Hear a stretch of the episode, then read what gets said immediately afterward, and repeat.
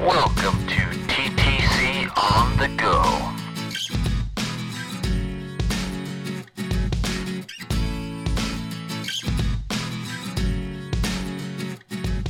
Welcome to TTC for Success on the Go. This is Erishe. Happy Sunday morning. I love that phrase because it really brings you back to appreciating the beginning of the week. But I don't know. I think for a lot of us, it's just kind of something kind to say in the morning. I want it to become something that's in your heart.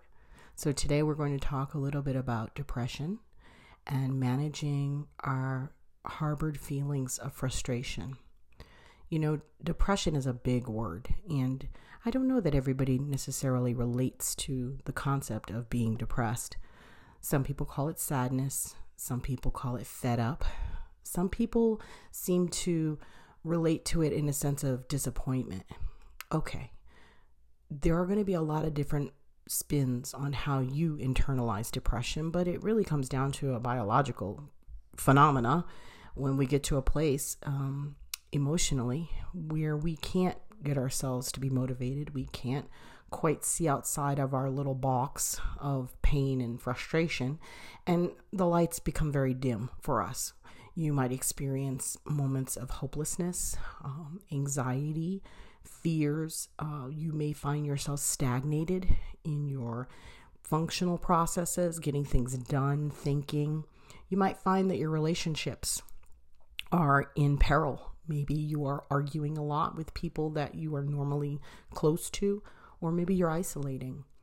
Depression comes in many different levels as well, okay? So it's not just zero to 100. You know, some folks start off with just mild depression, and it could be just from situations that they've had to endure, uh, could be grief. And then that can build up to the next level, which is moderate. Um, that's when you need more help to get out of this funk. And then the third stage, which would be severe um, or major, that's when your actual productivity and your function is shutting down and or shut down. And what that looks like is somebody is not able to get out of the bed or not able to stop crying or raging or maybe they're doing things to themselves that are extremely dangerous.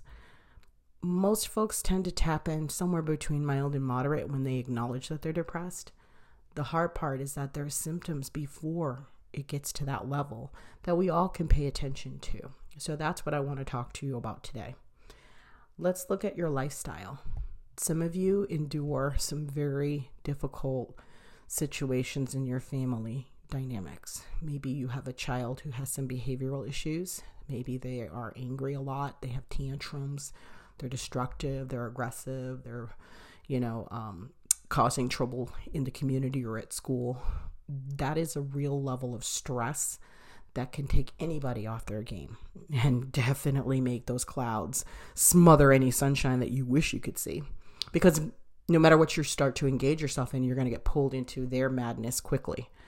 Reaction is going to be the key with that type of a situation. You don't want to become the puppet to their chaos. Okay, step two. You might be someone who has had um, some history maybe from childhood, maybe previous relationships, or maybe some incidents of trauma that occurred in your past that you haven't quite dealt with. Maybe you tucked it away for convenience sake, survival, or maybe you just don't know how to really come to terms with it, so you just try to avoid it. When you avoid things from the past that are traumatic and painful, sometimes they continue to cause an irritation in your emotional well being. Um, it will change your core values and the way you look at the world. You may be more jaded and a little more pessimistic um, just because you've experienced a deeper level of pain or disappointment or hurt. So you might protect yourself more and be a little more insulated and not letting people in. All right. And step three biochemical this is the genetic aspect where you have to look at your family um, history and know your own biochemical you know circumstances.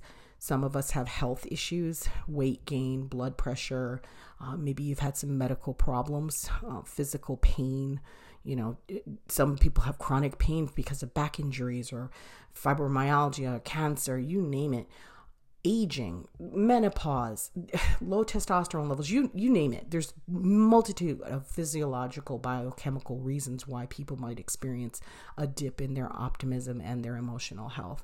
So the first step in recognizing your depression is to ask yourself has I, have I had a comprehensive physical? You know have I consulted with a doctor? Because that's important. Sometimes it's just a matter of poor nutrition and getting vitamins.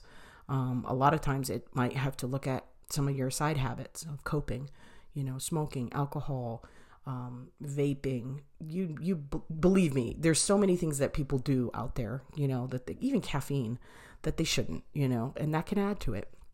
So we have to align ourselves. We have to look at it almost like we're looking at our chakra zones in our body. It's not just one or the other. We have to look at all those factors when we're talking about feeling depressed. Okay, so now what do we do? Okay, we've identified there's some depression going on here. Well, let's talk about how long it's been like this. Has it always been like this? Was there ever a time where you did feel that sunshine on Sunday morning? Let's go back to that.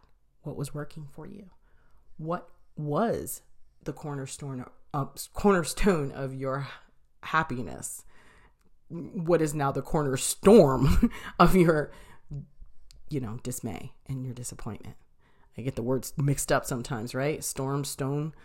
We got to build that foundation back up. Some of you have forgotten your interests. You may not have hobbies anymore. You just work, come home, and deal with the crap. That's not going to work very long. You're going to disappear into that funk cloud. And it stinks to be in there. It really does. And you feel alone. But guess what? You can get out of there. You're going to need some strong GPS, though. And that's where we can come in and support you all. Um, talking to any one of the TTC staff that work with your family, we're all available to help you with that and make the proper linkages for you. There's a lot of good self help stuff out there online, um, a lot of good meditation apps, and there's some good books out there as well that can help you get hold over your life if you want it. I would just say to all of you now the fact that you're listening and you're trying to think outside of what your current circumstance is is really the first step.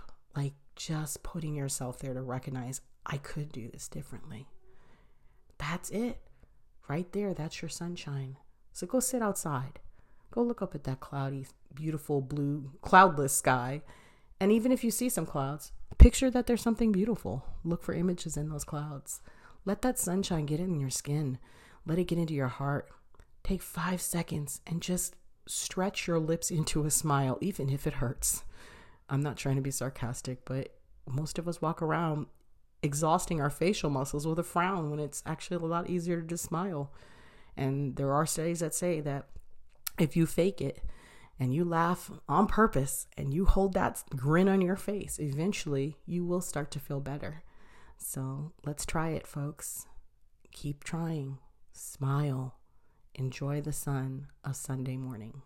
You got this.